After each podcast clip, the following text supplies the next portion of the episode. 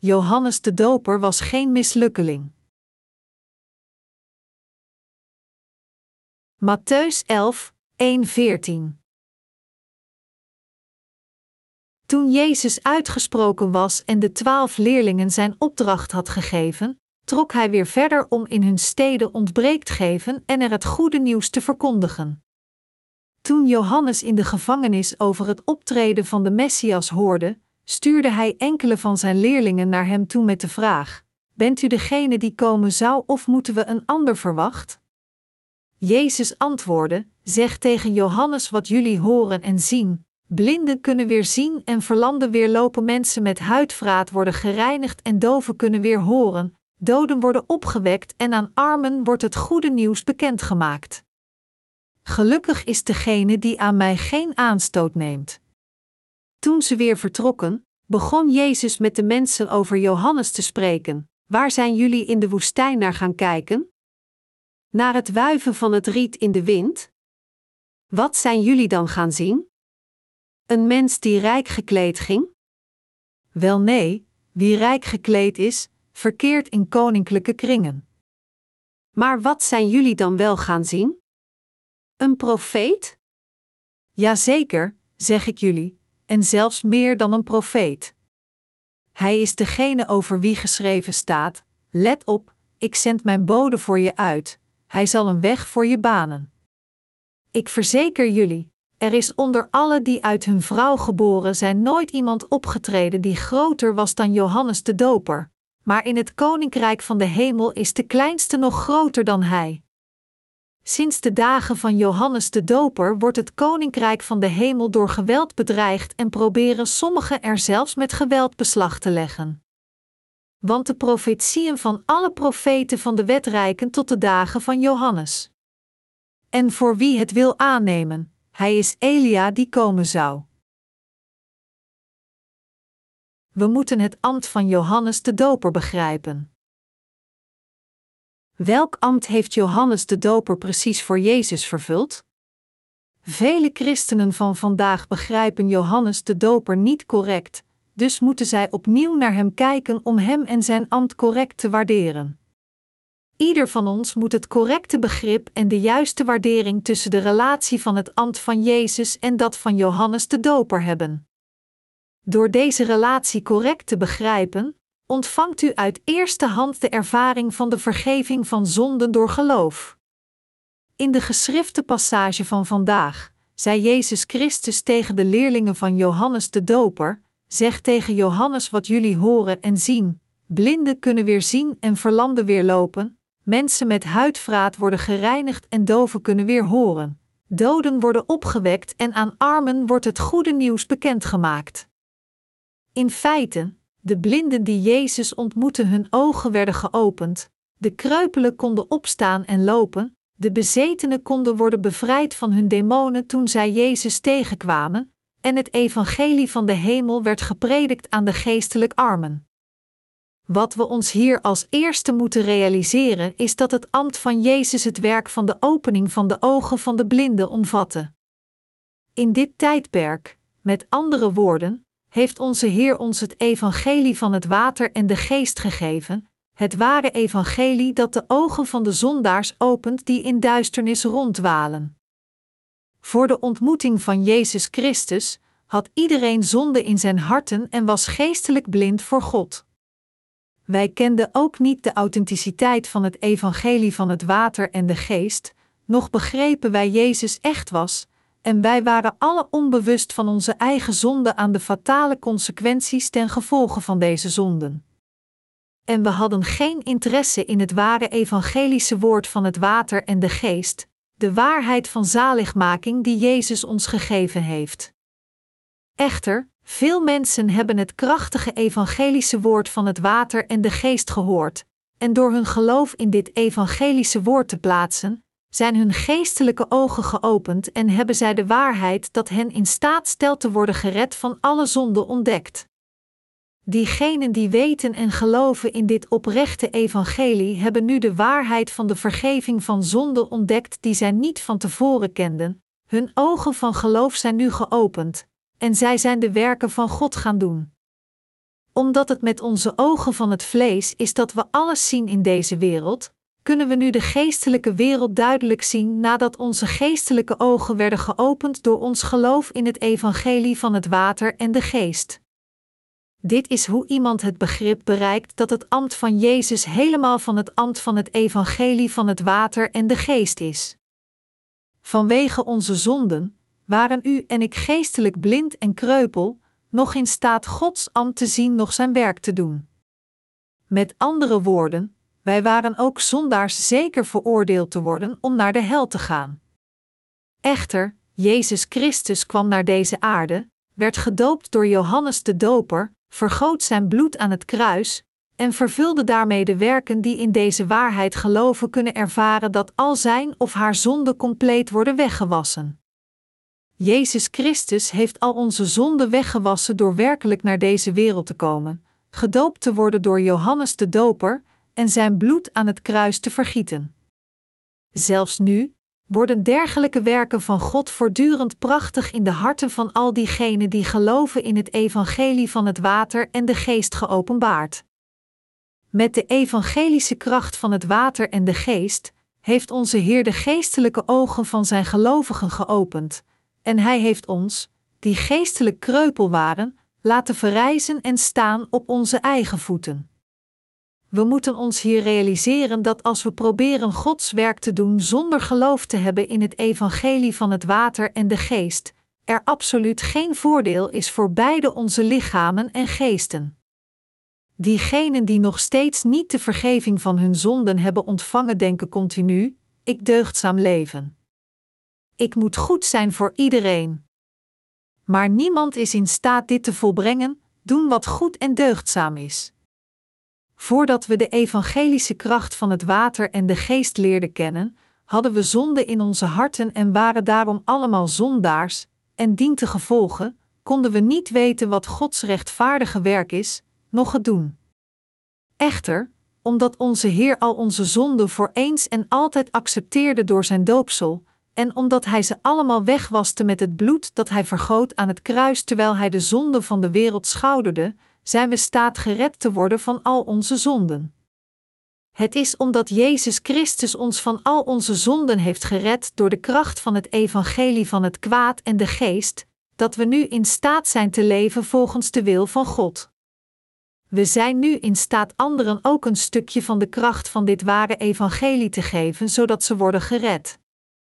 Door nieuw leven door de waarheid van zaligmaking aan u en mij te brengen die geestelijk kreupel waren, heeft Jezus Christus ons in staat gesteld te worden gered van al onze zonden en vervloekingen.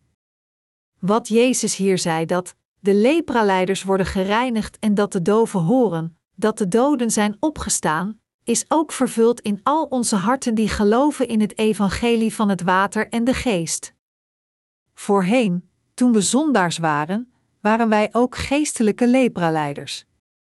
Op dat moment hadden onze harten duidelijk zonden, en konden we niet gereinigd worden van al onze zonden, tenzij we ons geloof in dit ware evangelie van het water en de geest plaatsen. Onze Heer zei ook dat de doven zouden horen. Toen wij zondaars waren, konden wij niet het woord van God begrijpen, zelfs als wij het hoorden. Maar nu, omdat wij gekleed zijn met de evangelische kracht van het water en de geest door ons geloof erin te plaatsen, kunnen we het woord van God begrijpen, de ware betekenis bevatten en er hardgrondig in geloven. Iedereen over de hele wereld leeft nu met een geestelijke honger en dorst. Zij lijden door hun geestelijke doofheid en kreupelheid. Maar de Heer geeft hen nog steeds een kans om in één keer te worden genezen door ons het evangelie van het water en de geest aan hen te laten prediken. We moeten medelijden hebben met hen. We moeten ons herinneren dat toen wij het evangelie van zaligmaking niet kenden, het evangelie van het water en de geest, wij geen voldoening hadden, en dat wij het niet konden helpen dan te leven met al onze zonden blijvend in onze harten. We moeten niet zijn genadige gratie vergeten dat zondaars verandert in de rechtvaardigen. Als zodanig, waar onze Heer over sprak tegen de leerlingen van Johannes de Doper de wonderen die hij feitelijk uitoefende waren om hen te laten weten dat Jezus de Zoon van God is, de ware Verlosser en de Messias die komen zou. Sommigen zeggen dat terwijl Johannes de Doper gevangen zat, hij verleid werd en ging twijfelen of Jezus de Messias was die komen zou, en dat dit de reden is waarom hij zijn leerlingen naar Jezus stuurde. Maar dit is absoluut niet het geval. Wie was Johannes de Doper? Hij was de grootste ooit geboren uit een vrouw. Hij was zelfs groter dan elke andere dienaar van God. Met andere woorden, het was niet omdat Johannes de Doper niet geloofde in Jezus dat hij zijn leerlingen naar hem toesturen en zij vroegen: Bent u degene die komen zou? Integendeel, hij was zijn leerlingen aan het onderwijzen, zodat zij zouden weten wie Jezus echt was. Johannes de Doper wist al en geloofde al dat Jezus de Verlosser en de Zoon van God was. Bovendien had hij het getuigenis van God de Vader gehoord toen hij Jezus Christus in de rivier de Jordaan doopte, Matthäus 3 uur 17, en hij zelf was ook een getuige die over Jezus getuigde. Het was omdat sommige van zijn leerlingen Jezus niet correct kennen dat Johannes de Doper hen naar Jezus stuurde, om hen te leren dat Jezus Christus de Verlosser is die komen zou. In feite, nadat Johannes de Doper wist dat Jezus Christus de Messias was die komen zou, probeerde hij met zijn ambt te stoppen en stuurde zijn leerlingen naar de Heer. Om Jezus aan Israël te openbaren, zei Johannes zelf: Hij, Jezus, moet groter worden en ik kleiner. Johannes 3 uur 30.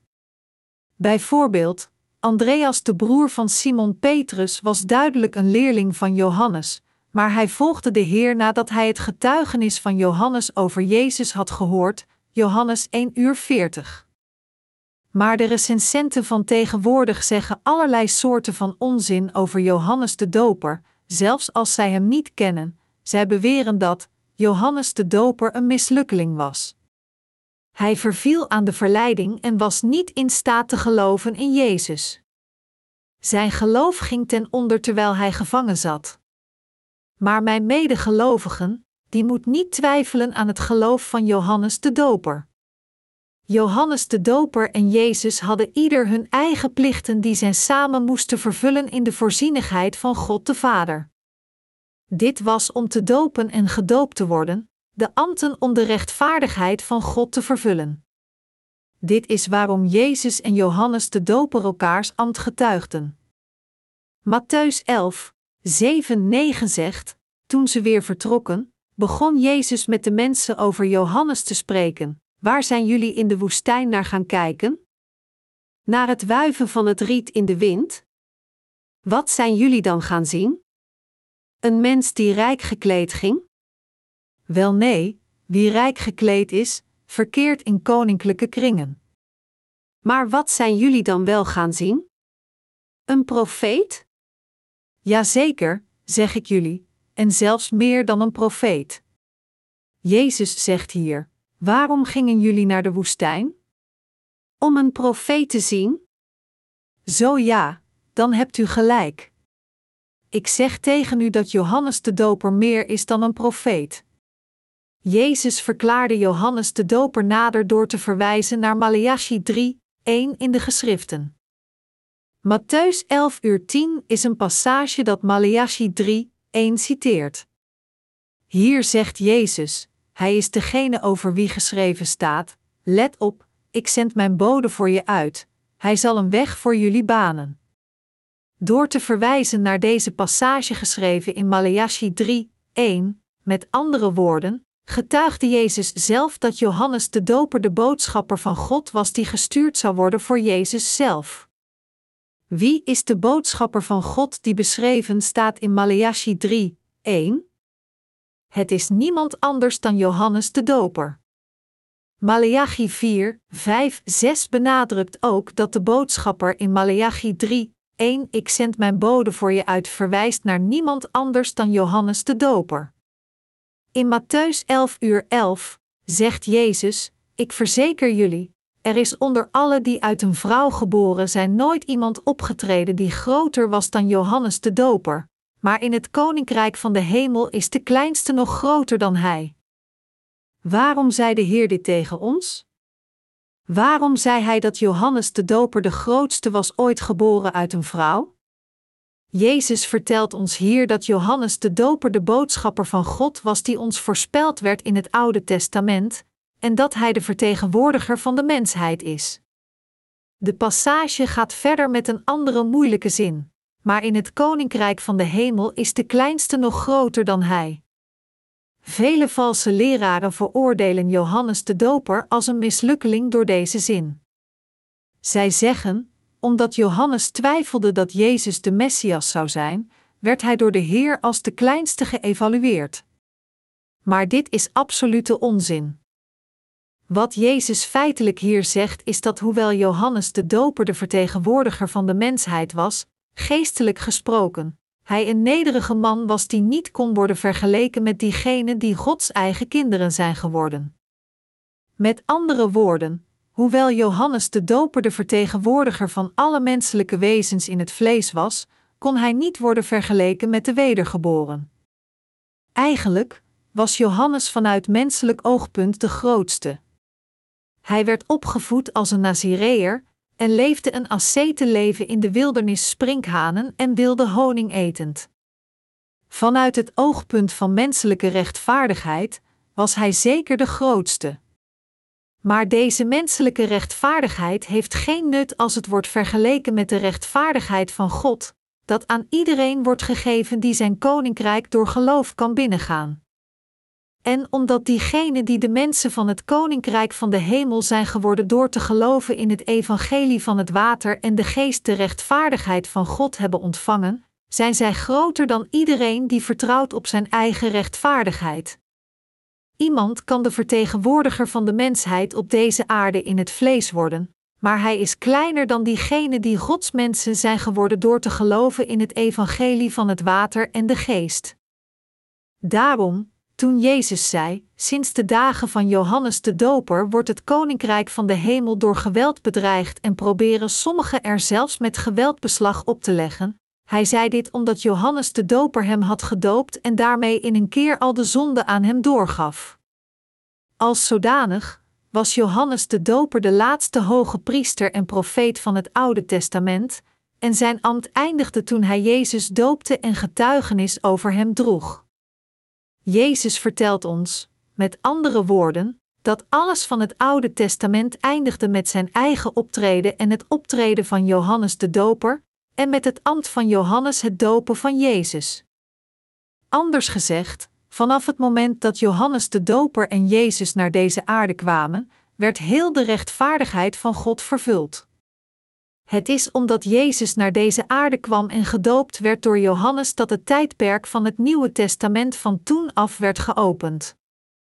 Het tijdperk van het Nieuwe Testament is het tijdperk van de evangelische kracht, en het is een tijdperk waarin iedereen die gelooft in dit evangelie van het water en de geest de vergeving van zonde kan ontvangen en Gods eigen kind kan worden.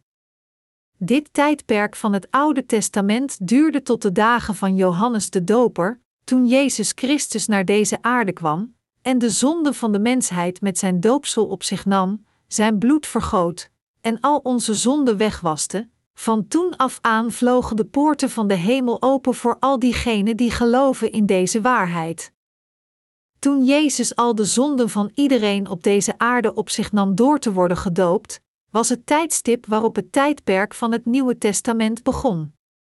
Alle woorden van voorspelling uit het Oude Testament werden vervuld door Johannes de Doper en Jezus Christus.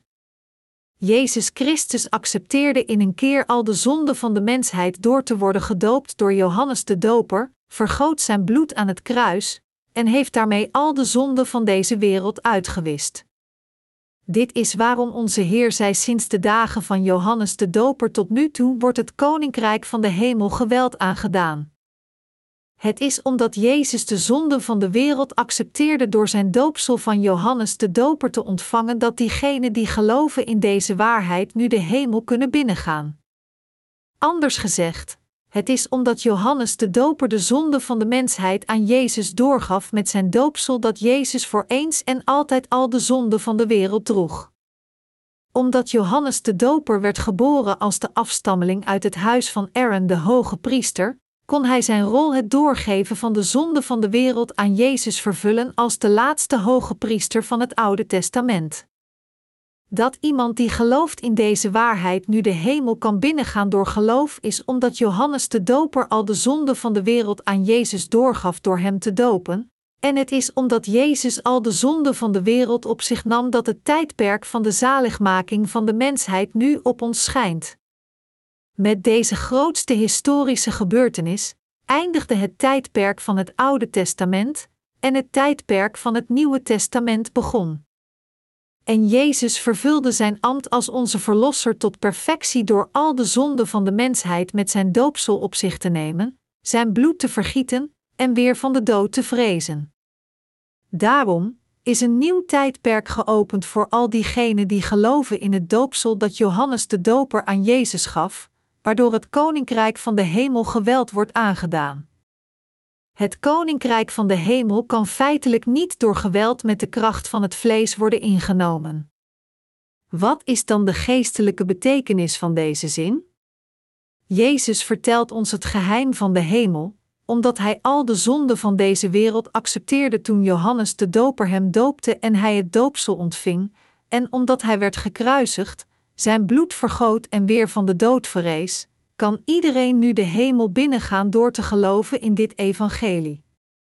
Onze Heer zei: Want de profetieën van alle profeten en van de wet reiken tot de dagen van Johannes.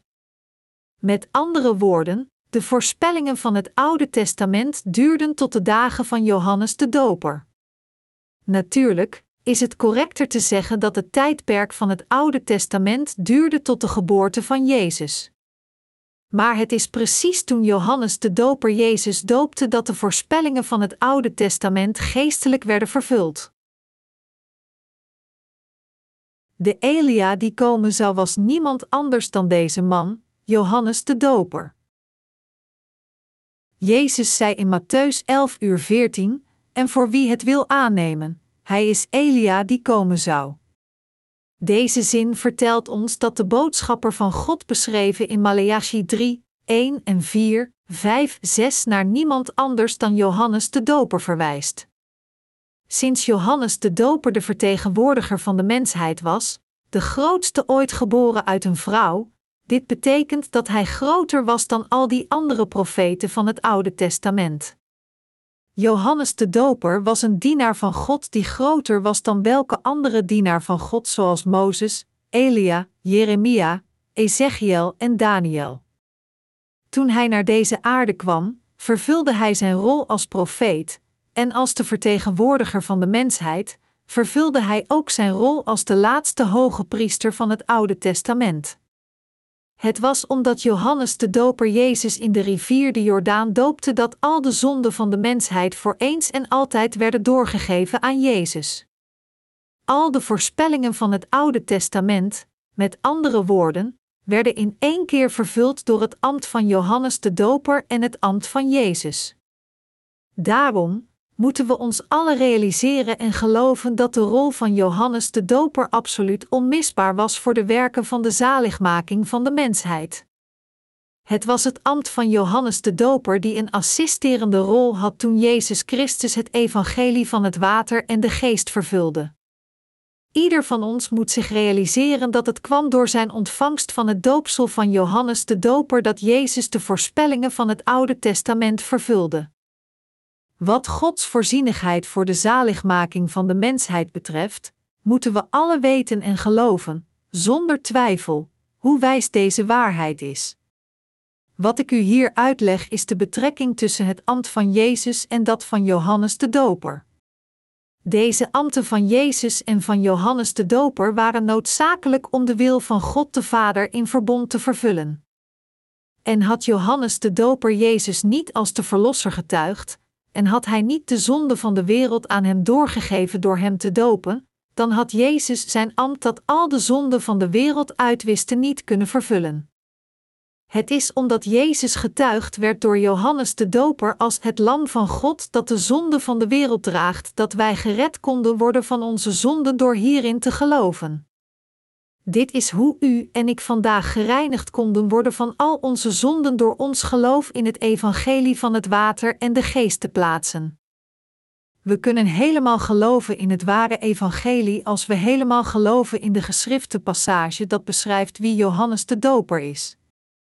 Om dit te doen, moeten we de Bijbel openen bij Maleachi 3, 1, deze passage met onze ogen bevestigen, en dan geloven dat deze boodschapper van God niemand anders was dan Johannes de Doper. Alleen dan kunnen we ook zelfverzekerd prediken en de rol van Johannes de Doper en die van Jezus uitleggen als we de evangelische kracht van het water en de geest aan iemand anders getuigen.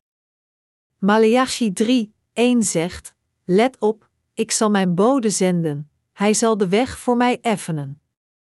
Opeens zal hij naar zijn tempel komen, de Heer naar wie jullie uitzien, de engel van het verbond naar wie jullie verlangen. Komen zal hij, zegt de Heer van de hemelse machten. Wie is hier de boodschapper in deze passage? De Heer van de hemelse machten zegt hier dat hij zijn dienaar naar deze wereld zou sturen, en in Matthäus 11 uur 10 in het Nieuwe Testament droeg Jezus zelf getuigenis van deze passage van het Oude Testament. Als we deze twee passages met elkaar vergelijken, kunnen we duidelijk zien dat de boodschapper van God niemand anders is dan Johannes de Doper, waarover Jezus zelf getuigde. Wie dachten we dat Johannes de Doper was? De boodschapper van God, die hij beloofd had naar ons te sturen in het Oude Testament, dat was Johannes de Doper. Het ambt dat absoluut onmisbaar was om de zonde van de wereld uit te wissen. Laat ons het laatste deel van Maleachi 3, 1 opnieuw lezen. Opeens zal hij naar zijn tempel komen, de Heer naar wie jullie uitzien, de engel van het verbond naar wie jullie verlangen. Komen zal hij, zegt de Heer van de hemelse machten. De boodschapper van het verbond die hier een voorspelling doet, verwijst naar Jezus Christus. Dus de voorspelling van het Oude Testament moest vervuld worden door Johannes de Doper en Jezus Christus, omdat zij naar deze aarde werden gestuurd volgens de wil van God de Vader. Deze passage is verwant aan een andere voorspelling die zegt: Daarom zal de Heer zelf u een teken geven. De jonge vrouw is zwanger, zij zal spoedig een zoon baren en hem Immanuel noemen. Jesaja 7 uur 14. Verderop in Jesaja 53, 5 staat geschreven: Om onze zonden werd hij doorboord, om onze wandaden gebroken. Voor ons welzijn werd hij getuchtigd, zijn striemen brachten ons genezing. Dit vertelt ons dat Jezus Christus, de Zoon van God beloofd in het Oude Testament, naar deze aarde zou komen en al de zonden van de mensheid zou reinigen zo wit als sneeuw. God zei verder in Maleachi 3, 2, 3: Wie zal die dag kunnen doorstaan? Wie zal overeind blijven wanneer hij verschijnt? Hij is als het vuur van een smid, als het loog van een wolwasser. Hij zal zitting houden als iemand die zilver smelt en het zuivert, de zonen van Levi zal hij zuiveren en zeven als goud en zilver, en dan zullen ze op de juiste wijze offeren aan de Heer. Net zoals God ons met deze passage had beloofd, dat hij de zonen van Levi zal zuiveren en zeven als goud en zilver, zodat zij op de juiste wijze aan de Heer zullen offeren, is dit woord van belofte feitelijk nu vervuld. In het Nieuwe Testament, toen Jezus Christus al de zonde van deze wereld op zich nam door te worden gedoopt door Johannes de Doper en zijn bloed vergoot, volbracht hij onze zaligmaking van al onze zonden.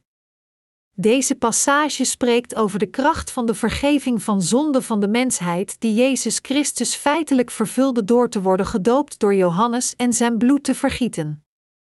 God zei in Maleachi 3, 2: Wie zal die dag kunnen doorstaan? Wie zal overeind blijven wanneer hij verschijnt? Wie kon tegen Jezus Christus staan toen hij naar deze aarde kwam? Wie kon hem verhinderen zijn vervulling van het ambt te doen dat al de zonden van de mensheid wegnam door naar deze aarde te komen, gedoopt te worden door Johannes en zijn bloed te vergieten? Eenmaal hadden de mensen Jezus gegrepen en probeerden hem te doden door hem van een klif af te duwen, maar hij vervolgde zijn weg met grote waardigheid mede tussen hen door. Lucas 4, 28:30. We moeten Hem kennen als de prachtige God die Hij is. Onze Heer nam al onze zonden voor eens en altijd op zich door de evangelische kracht van het water en de geest, wisten hen helemaal uit met de kracht van dit evangelie door zijn kruisiging, en zal terugkeren om diegenen mee te nemen die hierin geloven. Wie van de ongelovigen kan staan voor God op de dag van het oordeel? Er staat geschreven: wie zal overeind blijven wanneer hij verschijnt? Alleen diegenen die de vergeving van hun zonden hebben ontvangen door te geloven in het evangelie van het water en de geest kunnen voor hem staan. Niemand anders kan voor hem staan. Als we op deze dag voor Jezus Christus staan met al onze zonden in ons, zullen we worden vernietigd. Maleachi 3, 2 zegt: Hij is als het vuur van een smid, als het loog van een wolwasser. Wie is hij hier? Het is Jezus Christus, de enige Verlosser die de zonde van de mensheid uitwiste met het vuur van een smid en met het loog van een wolwasser. Deze passage voorspelt, met andere woorden, dat Jezus Christus al de zonde van iedereen zou weggewassen door te worden gedoopt, en dat Hij ieders hart zou reinigen door zijn bloed te vergieten. Mijn medegelovigen, toen onze Heer naar deze aarde kwam, nam hij al de zonden van de mensheid voor eens en altijd op zich door zijn doopsel van Johannes de Doper te ontvangen. En hij droeg deze zonde van de wereld naar het kruis, werd gekruisigd en stierf aan het kruis, vrees van de dood, en heeft ons daarmee van de zonde van de wereld en hun veroordeling gered. Dit is hoe Jezus Christus ieders zonden heeft uitgewist. Jezus is de Verlosser die in één keer al de zonde van iedereen die gelooft in God heeft weggewassen, zoals het loog van een wolwasser. Net zoals onze kleren grondig worden gereinigd als we ze wassen met zeep, kan iedereen die gelooft in de evangelische kracht van het water en de geest zijn zonde weggewassen, en hij kan worden bevrijd van heel zijn veroordeling van zonden. Iedereen die gelooft in het evangelie van het water en de geest zal worden bevrijd van al zijn zonden om de perfectie te volbrengen. Maar ondanks dit hebben ontelbare christenen nog steeds zonde in harten, hoewel zij beleiden in Jezus Christus als hun verlosser te geloven, want zij kennen niet de evangelische kracht van het water en de geest. Niet alle goudklompjes op deze wereld zijn van puur goud. Om hen in 100% puur goud te veranderen, moeten zij eerst worden verfijnd. Om dit te doen, worden de goudklompjes in een hete oven geplaatst waar zij van onderen worden verhit. Als de klompjes volledig gesmolten zijn, drijven al de onzuiverheden bovenop. Alleen als deze onzuiverheden worden verwijderd met het juiste materiaal veranderen de klompjes in puur goud. Als zij niet worden verwijderd, dan is het geen puur goud. Net zoals deze goudklompjes door een reinigingsproces moesten gaan om al de onzuiverheden weg te nemen, is het omdat Jezus als de zonde van de wereld op zich nam door te worden gedoopt door Johannes en zijn bloed vergoot voor ons dat al onze zonden van de wereld compleet werden uitgewist. Het is door te geloven in het evangelie van het water en de geest dat ieder van ons zijn zonden kan uitwissen. Maleachi 3, 3 gaat verder met te zeggen: hij zal zitting houden als iemand die zilver smelt en het zuivert, de zonen van Levi zal hij zuiveren en zeven als goud en zilver, en dan zullen ze op de juiste wijze offeren aan de Heer. Dit vertelt ons dat de Heer de zonen van Levi van hun zonden heeft gereinigd. Geestelijk gesproken, verwijzen hier de zonen van Levi naar de heiligen die geloven in het evangelie van het water en de geest. Het volk van Israël was samengesteld uit twaalf stammen, Jacob had twaalf zonen, en de afstammelingen van deze zonen vormden samen de twaalf stammen van Israël. Onder deze stammen waren de afstammelingen van Levi speciaal gekozen om God te dienen als de priesters die zichzelf helemaal toelegden aan de plichten in de tabernakel. Dus alleen de afstammelingen van Levi konden priesters voor God worden en God reinigde als eerste hun zonden door het offersysteem van de tabernakel. Ook in het tijdperk van vandaag, heeft God zijn gelovigen in staat gesteld hem te dienen door als eerste al de zonden van hun harten weg te wassen met de evangelische kracht van het water en de geest. Net zoals goud wordt gezuiverd en kleren met loog worden gewassen om hem perfect wit te maken. God zei in Maleachi 3, 3, en dan zullen ze op de juiste wijze offeren aan de Heer. Onze Heer kwam naar deze aarde en samen met de hulp van Johannes de Doper accepteerde Hij onze zonden door te worden gedoopt, zijn bloed te vergieten en hen daarmee helemaal uit te wissen. Johannes de Doper gaf de zonde van de mensheid in één keer door aan Jezus door hem te dopen, en Jezus Christus, door al deze zonden voor eens en altijd te accepteren door het doopsel van Johannes de Doper te ontvangen, te sterven aan het kruis en weer van de dood te verrijzen, heeft al de zonden van de mensheid perfect weggewassen. Iedereen in deze wereld die gelooft in God en in deze evangelische kracht van het water en de geest, ongeacht of hij ontoereikend is of niet, kan compleet worden gereinigd van al zijn zonden door de kracht van het doopsel en het bloedvergieten van onze Heer. Omdat Jezus werd gedoopt en zijn bloed voor ons vergoot, kon hij al onze zonden tot de perfectie weggewassen. Door gedoopt te worden door Johannes de Doper en zijn bloed te vergieten, heeft Jezus de zonden van de mensheid weggewassen alsof zij werden gebleekt. Onze Heer heeft al onze zonden weggewassen zo wit als sneeuw, net zoals kleren worden gewassen met loog.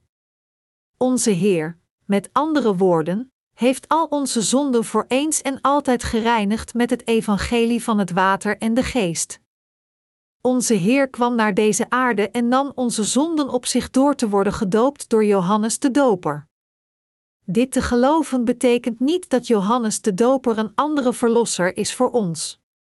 Johannes de Doper was de laatste profeet van het Oude Testament en de vertegenwoordiger van de mensheid, en hij was de laatste aardse hoge priester die na deze wereld werd gestuurd om heel het woord van voorspelling van het Oude Testament te vervullen, en speciaal de voorspelling over de Elia die komen zou.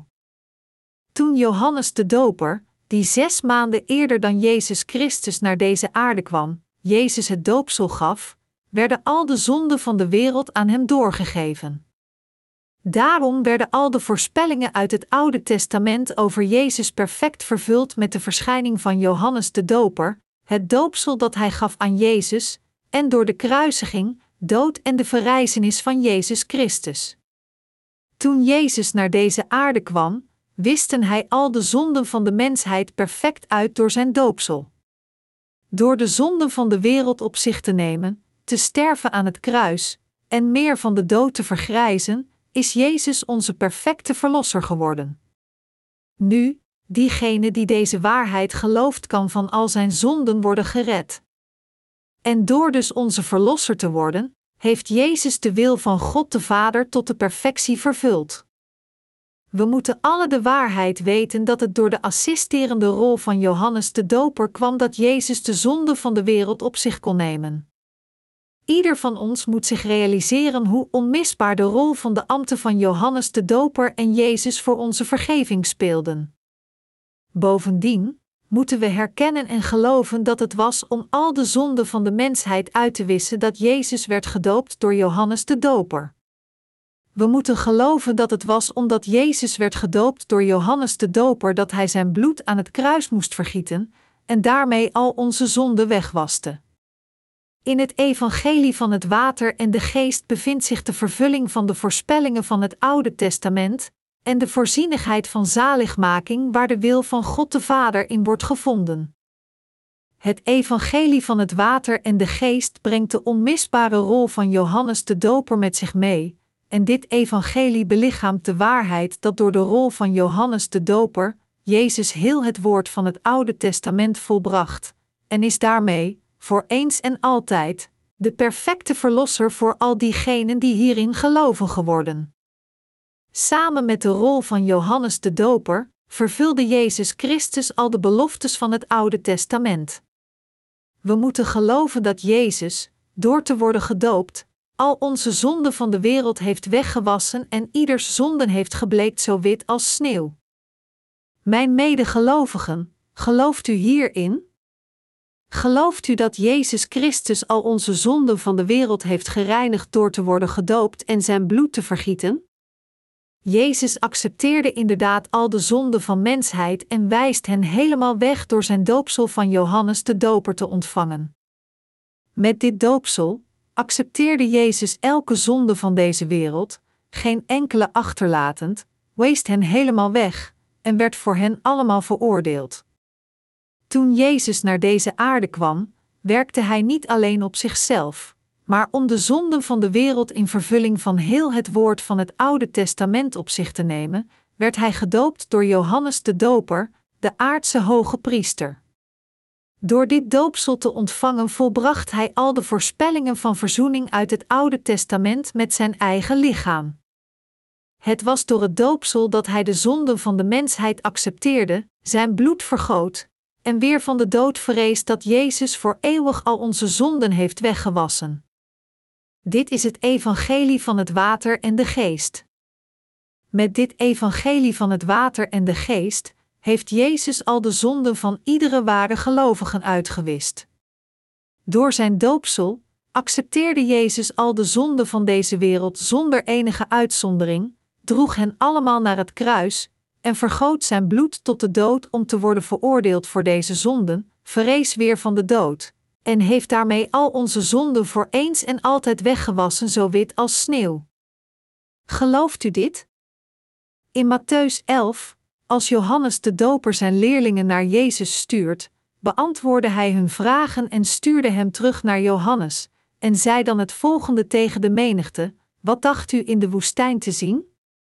Een rietsoort? Een man gekleed in een zacht kledingstuk? Of een profeet? Ja, u zult mijn profeet zien die ik stuurde. Het is niemand anders dan Johannes de Doper. Hij is de grootste ooit geboren uit een vrouw. Hij is de vertegenwoordiger van de mensheid. Maar de kleinste in het koninkrijk van de hemel is groter dan hij. Johannes de Doper is de vertegenwoordiger van de mensheid, maar als hij voor God komt met zijn eigen rechtvaardigheid, dan is hij kleiner dan elke wedergeborenen. Jezus zei dan: Sinds de dagen van Johannes de Doper wordt het koninkrijk van de hemel door geweld bedreigd en proberen sommigen er zelfs met geweld beslag op te leggen. Sinds de dagen van Johannes de Doper tot nu toe wordt het koninkrijk van de hemel met geweld bedreigd, en onze Heer zei verder: en sommigen proberen er zelfs met geweld beslag op te leggen. Deze passage betekent niet dat de machtigen de bewakers van de hemel in elkaar slaan, de poorten openen en met geweld naar binnen gaan. Nu is de tijd dat het evangelie van het water en de geest zijn volle kracht moet tonen. Niemand kan het koninkrijk van de hemel binnengaan behalve de wedergeborenen die al hun zonden hebben gereinigd door te geloven in het evangelie van water en de geest. Johannes 3, 5. Anders gezegd, we kunnen het koninkrijk van de hemel alleen binnengaan door te geloven in dit evangelische ambt van het water en de geest. Dit is waarom Jezus zei dat de tijd om de hemel binnen te gaan begon af te dagen van Johannes de Doper. Omdat Johannes de Doper al de zonde van de mensheid aan Jezus doorgaf door hem te dopen, accepteerde Jezus hen inderdaad allemaal, en door dit accepteerde onze Heer al onze zonden, weest hen allemaal weg, en droeg hun veroordeling aan het kruis. Iedereen die in deze waarheid gelooft, zal de vergeving van zonde ontvangen omdat hij zo gelooft en zal de hemel binnengaan door dit geloof. Wat Jezus hier zei betekent niet dat de hemel een plaats is waar alleen de machtigen in het vlees kunnen binnengaan. Verre van, hij probeerde ons te vertellen dat alleen de mensen van geloof die geloven in het evangelie van het water en de geest de hemel kunnen binnengaan. Mensen die niet de evangelische kracht van het water en de geest kennen, twijfelen over de passage van Matthäus 11 uur 12, die zegt: Sinds de dagen van Johannes de Doper wordt het koninkrijk van de hemel door geweld bedreigd en proberen sommigen er zelfs met geweld beslag op te leggen. Zij zijn hierdoor van hun stuk gebracht, denkend: zijn de gewelddadigen geen plunderaars? Als hier staat dat het koninkrijk van de hemel geweld wordt aangedaan, verwijst dit naar ons moedig geloof in de rechtvaardigheid van God dat ons in staat stelt de hemel van ons te maken. Het vertelt ons, met andere woorden, dat diegenen die geloof hebben in de evangelische kracht van het water en de geest de hemel van hun kunnen maken. Het is door te geloven in het evangelie van het water en de geest voor God, en alleen door dit geloof, dat we het koninkrijk van de hemel ons eigendom kunnen maken. We kunnen de hemel niet binnengaan met onze eigen rechtvaardigheid. Als we voor God staan met alleen onze eigen verdiensten en minpunten, dan kan niemand van ons daar recht op staan. Echter, als we Zijn perfecte rechtvaardigheid aandoen door te geloven in het evangelie van het water en de geest, kunnen we moedig genoeg zijn en de hemel binnengaan om voor God te staan. Galaten 3 uur 27. Iedereen die gelooft in het evangelische woord van het water en de geest kan de hemel van hem maken. Hoe zit het met u? Wilt u niet het koninkrijk van de hemel van u maken, door uw geloof in het evangelie van het water en de geest te plaatsen? Hebt u tot nu toe geloofd in het evangelie van het water en de geest? Hebt u geloofd in het ambt van Jezus en in het ambt van Johannes de Doper om de hemel van u te maken? Iedereen die niet de hemel tot zijn eigendom heeft gemaakt, heeft gefaald dit te doen, omdat hij zijn geloof niet in de evangelische kracht van het water en de geest heeft geplaatst. U moet in deze waarheid geloven. De waarheid die u in staat stelt de hemel binnen te gaan, is geen andere dan het evangelie van het water en de geest. Geloven in dit evangelie van het water en de geest is de essentie van het christelijk geloof want wij worden rechtvaardig door geloof en alleen geloof. Dit vertelt ons omdat Johannes de Doper al de zonde van de mensheid aan Jezus doorgaf door hem te dopen, en omdat Jezus al deze zonde accepteerde van Johannes de Doper door het doopsel te ontvangen, heeft hij al de zonde van al diegenen die in hem geloven uitgewist, net zoals kleren met zeep worden gewassen en met loog om te worden gebleekt. Door gedoopt te worden door Johannes en zijn bloed te vergieten, heeft onze Heer compleet en perfect al onze zonden uitgewist, net alsof ze werden gebleekt. Dit is waarom iedereen die gelooft in de rol van Johannes de Doper en het doopsel en het bloedvergieten van Jezus als de waarheid van de vergeving van zonde gereinigd wordt van al zijn zonden door geloof en het koninkrijk van de hemel kan binnengaan. Dit koninkrijk van de hemel behoort toe aan de hevige van geloof, de bezitters van het moedige geloof. De vergeving van zonden wordt ontvangen door het geloof in het evangelie van het water en de geest. En we kunnen de hemel binnengaan door te geloven dat Jezus God zelf is, dat Hij de God is die ons schiep, dat Hij onze Verlosser is, en dat Hij compleet en perfect al onze zonden heeft uitgewist door te worden gedoopt. Het is door te geloven in het evangelie van het water en de geest dat we Gods zondeloze kinderen worden. Jezus en Johannes de Doper zijn degenen die het voor ons mogelijk hebben gemaakt het koninkrijk van de hemel binnen te gaan door geloof. Gelooft u hierin? Voor diegenen die nu zonde in hun harten hebben, het is omdat zij geen geloof hebben in het evangelie van het water en de geest dat zij zondig blijven. Over het algemeen, weigeren zij niet alleen het evangelie van het water en de geest te erkennen, maar zij ontkennen ook de existentiële belangrijkheid van Johannes de Doper. We moeten ons hier realiseren dat als we falen Johannes de Doper te kennen die samenwerkte met Jezus om de zonde aan hem door te geven, of hem een mislukkeling noemen, feitelijk hetzelfde is als Jezus te ontkennen en de zaligmaking af te wijzen. Dergelijke mensen behouden hun zonden zelfs als zij beleiden in Jezus te geloven, en zij geloven in Jezus als hun verlosser, alleen blind.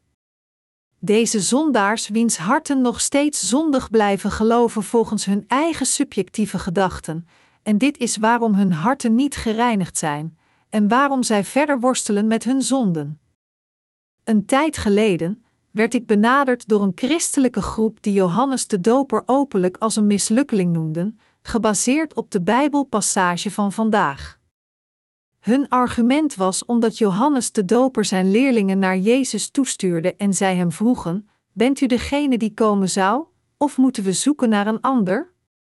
Dit alleen kon betekenen dat Johannes de Doper eraan twijfelde of Jezus de Verlosser was. Zij konden het niet vermijden dan compleet Johannes' woorden verkeerd te begrijpen, omdat zij hem als een mislukkeling zagen en daarom trokken zij een dergelijke conclusie. Als iemand niet de rol van Johannes de Doper begrijpt en niet weet hoe belangrijk zijn ambt was, zal hij zeker eindigen met een dergelijk misbegrip. Hadden deze mensen een beetje begrip over het Oude Testament gehad, en hadden zij geweten dat het ambt van Johannes de Doper voorspeld was en tot in detail beschreven werd in het boek van Maleachi, dan hadden zij niet deze foutieve conclusie getrokken. Hetzelfde geldt ook voor ons. Als we niet correct de rol van Johannes de Doper en het ambt van Jezus hadden begrepen, dan hadden we niet het evangelie van het water en de geest gekend. Als dit inderdaad het geval zou zijn geweest, hoe afschuwelijk zouden dan de consequenties zijn geweest? Sommige leerlingen van Johannes geloofden nog steeds niet in Jezus als de Messias die komen zou. Dat is waarom Johannes zijn leerlingen naar Jezus had gestuurd, zodat zij zelf zouden zien wie Jezus was, zijn woord zouden horen met hun eigen oren en in hem gingen geloven en hem volgen. Als iemand het ambt van Johannes de Doper niet begrijpt, kan hij het ware evangelie niet begrijpen, en als hij dit evangelie niet correct begrijpt, kan hij Jezus niet correct kennen, en dient te gevolgen, zal hij uiteindelijk ver afdrijven van de waarheid en uiteindelijk niet in staat zijn welke waarheid dan ook te geloven. Dit is waarom de passage in Malachi zo belangrijk is. Natuurlijk, iedere passage van het Oude Testament is belangrijk, maar het boek van Malachi is in het bijzonder belangrijk, omdat het de komst van Jezus en van Johannes de Doper voorspelt, Gods dienaar die Jezus zou dopen. Het is met dit boek van Malachi dat de voorspellingen van het Oude Testament eindigden. Na de profeet Malachi verscheen er voor meer dan 400 jaar geen dienaar meer van God. Het was naar deze hiaat dat Johannes de Doper verscheen. Waar verscheen hij? Hij verscheen in de woestijn. Zichzelf tonend, schreeuwde Johannes de Doper tegen de Israëlieten van toen der tijd: Berouw, jullie addergebroed. Hij was een dienaar van God die gekleed ging in een ruwe mantel van kameelhaar, en hij at sprinkhanen en wilde honing. Johannes de Doper was een ware boodschapper van God. Ieder van u moet een stevig begrip van het feit hebben dat Johannes de Doper zijn rol vervulde, die was Jezus te dopen. De voorspellingen over Johannes werd beschreven in het boek van Maleachi en het boek van Jesaja. Jesaja 40, 3 geciteerd door Matthäus 3, 3, luid klinkt een stem in de woestijn, maak de weg van de Heer gereed, maak recht zijn paden. Zoals we hebben gezien in deze voorspellingen, staat geschreven dat Johannes de Doper naar deze aarde zou komen, en dat hij en Jezus Christus samen al de zonden van de wereld zouden uitwissen. Onze Heer zei in Maleachi dat hij de zonen van Levi zou zuiveren. Dit betekent dat hij compleet en perfect al de zonden van al diegenen zou uitwissen die geloven in het evangelische ambt van het water en de geest. Onze Heer was aan het voorspellen, met andere woorden, dat dit is hoe Hij ons het offer van rechtvaardigheid aan God zou laten geven, en dat Hij ons zou laten nemen en dit geloof van ons zou offeren. Het geloof in de waarheid dat God al onze zonden uitwiste, als ons eigen offer voor Hem. Jezus zelf zei in Matthäus 11 uur 13, want de profetieën van alle profeten en van de wetrijken tot de dagen van Johannes. De voorspellingen van het Oude Testament duurden tot de rol van Johannes de Doper was volbracht. Het Oude Testament voorspelde hoe Jezus naar deze aarde zou komen en hoe hij onze zonden op zich zou nemen, en dit Oude Testament duurde tot de dagen van Johannes. Toen deze Johannes Jezus doopte en Jezus dit doopsel ontving, nam hij al de zonden van de mensheid op zich en heeft ons daarmee van al onze zonden gered. Toen Jezus feitelijk al onze zonden wegnam om al de voorspellingen van het Oude Testament te vervullen, begon zich het Nieuwe Testament zich te openbaren. Daarom, het is als we geloven in dit woord van beide het Oude en het Nieuwe Testament als één dat we gered zijn. Jezus zei verder in vers 14: En voor wie het wil aannemen, hij is Elia die komen zou. De profeet Elia die voorspeld werd te komen in het boek van Maleachi is niemand anders dan Johannes de Doper.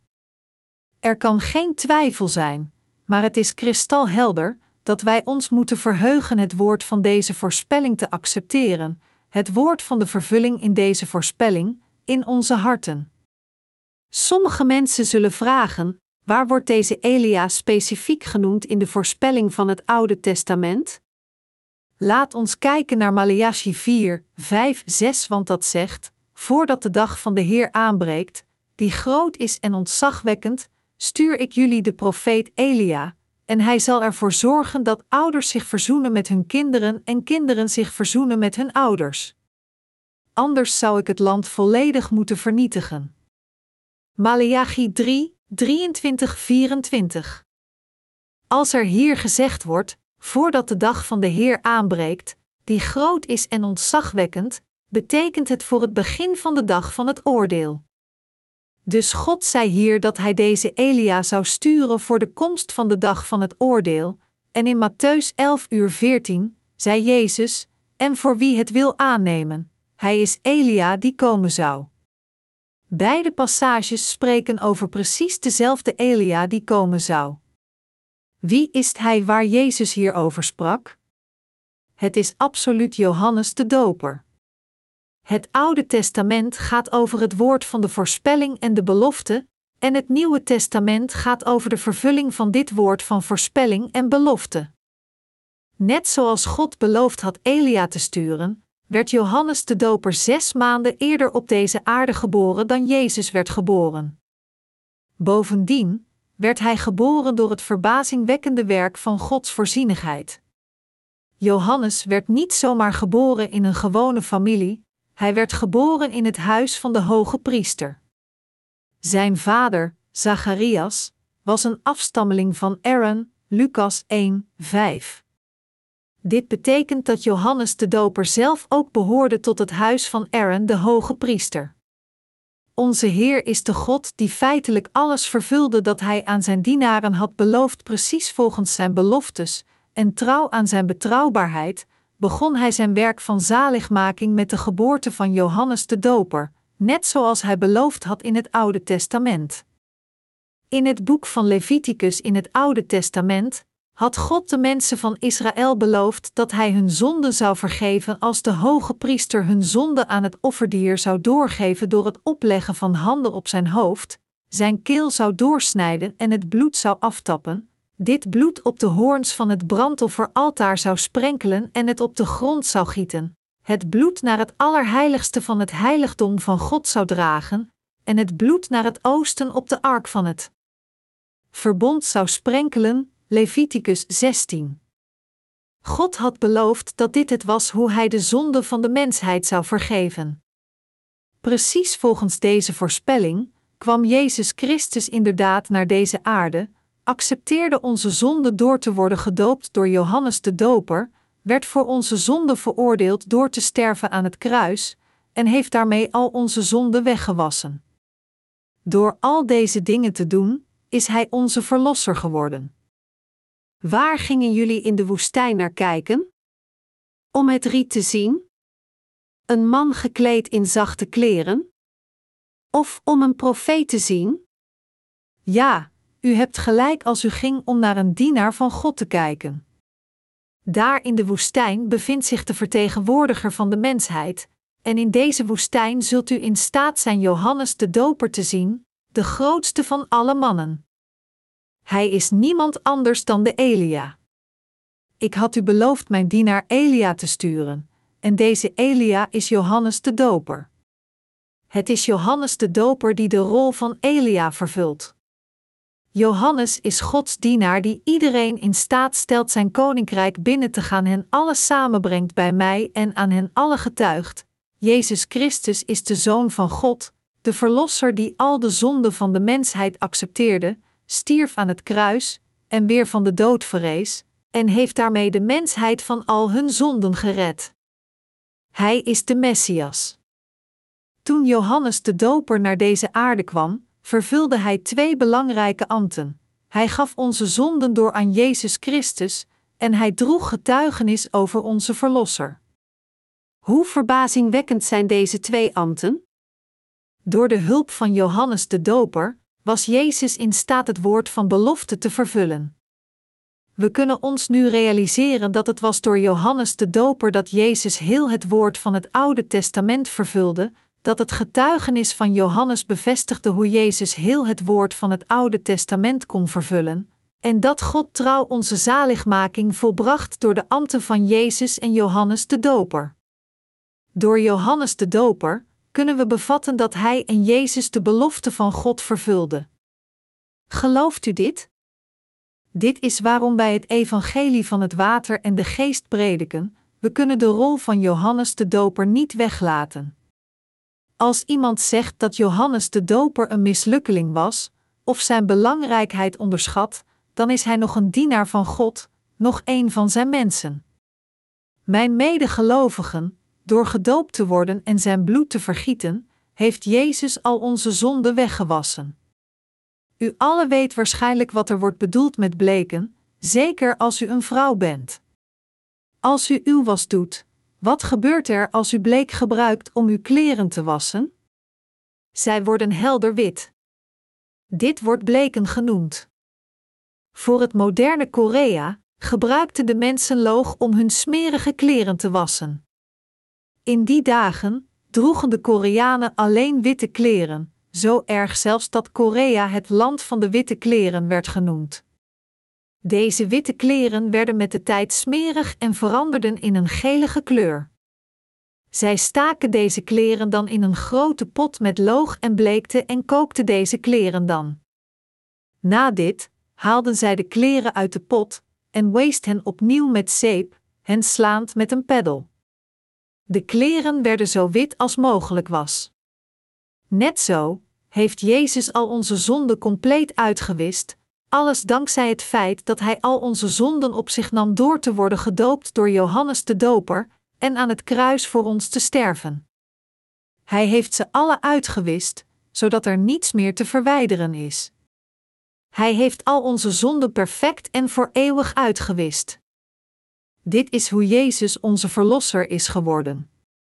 Dit is waar de zeer belangrijke passage van Matthäus 11, 1-14 overgaat. Als we feitelijk het evangelie aan andere zielen getuigen, vliegen we vaak door deze passage op een oppervlakkige manier. Maar ik geloof dat u een gedetailleerd begrip moet hebben over deze passage, zodat uw geloof nog sterker kan worden in uw harten. Dit geloof dat u en ik hebben is echt kostbaar. Het is niet gewoon een handjevol mensen in een paar verschillende landen die wedergeboren zijn door dit woord. Er zijn veel zielen over de hele wereld die de vergeving van hun zonden hebben ontvangen door te geloven in het evangelie van het water en de geest. Al deze mensen en wij hebben de vergeving van zonden ontvangen door te geloven in de ambten van Johannes de Doper en Jezus. U hoeft zich nooit te schamen voor dit geloof. Integendeel, dit geloof is zo waardig en eervol dat we het zonder de kleinste aarzeling kunnen prediken. Ik kan deze waarheid aan iedereen verkondigen over de hele wereld met het allergrootste vertrouwen. Ik kan het uitschreeuwen met een harde stem aan iedere pastor en iedere theoloog over de hele wereld. Iedereen, ongeacht wie, moet de evangelische kracht van het water en de geest kennen en erin geloven. Wij de wedergeborenen zijn niet perfect in ons vlees, maar geestelijk zijn we de meest rechtvaardigen van de hele wereld. Ik geloof hierin. Ik geloof dat ons geloof het grootste geloof in deze wereld is en dat het absoluut geen gebreken heeft. Ik geloof dat wij de geestelijke levieten zijn, en dat net als de levieten het hele volk van Israël door geloof hebben gereinigd, wij de rechtvaardigende hoge priesters zijn geworden en de offers van rechtvaardigheid aan God geven door alle mensen van de wereld te reinigen met het evangelie van het water en de geest. Mijn medegelovigen, gelooft u echt in de evangelische kracht van het water en de geest? Om dit ware geloof aan God aan te bieden, is Hem ons correct en pure offer te geven. Dit geloof in de evangelische kracht van het water en de geest is het geloof dat ons in staat stelt de hemel als ons eigendom te nemen. Het is dit geloof dat ons in de werktuigen van gerechtigheid verandert. En het is dit geloof dat het voor ons mogelijk maakt Gods werkers te worden. Dit soort van geloof is het correcte offer voor God. Ik geef heel mijn dank aan God voor het geven van een dergelijk geloof in het evangelie van het water en de geest aan ons.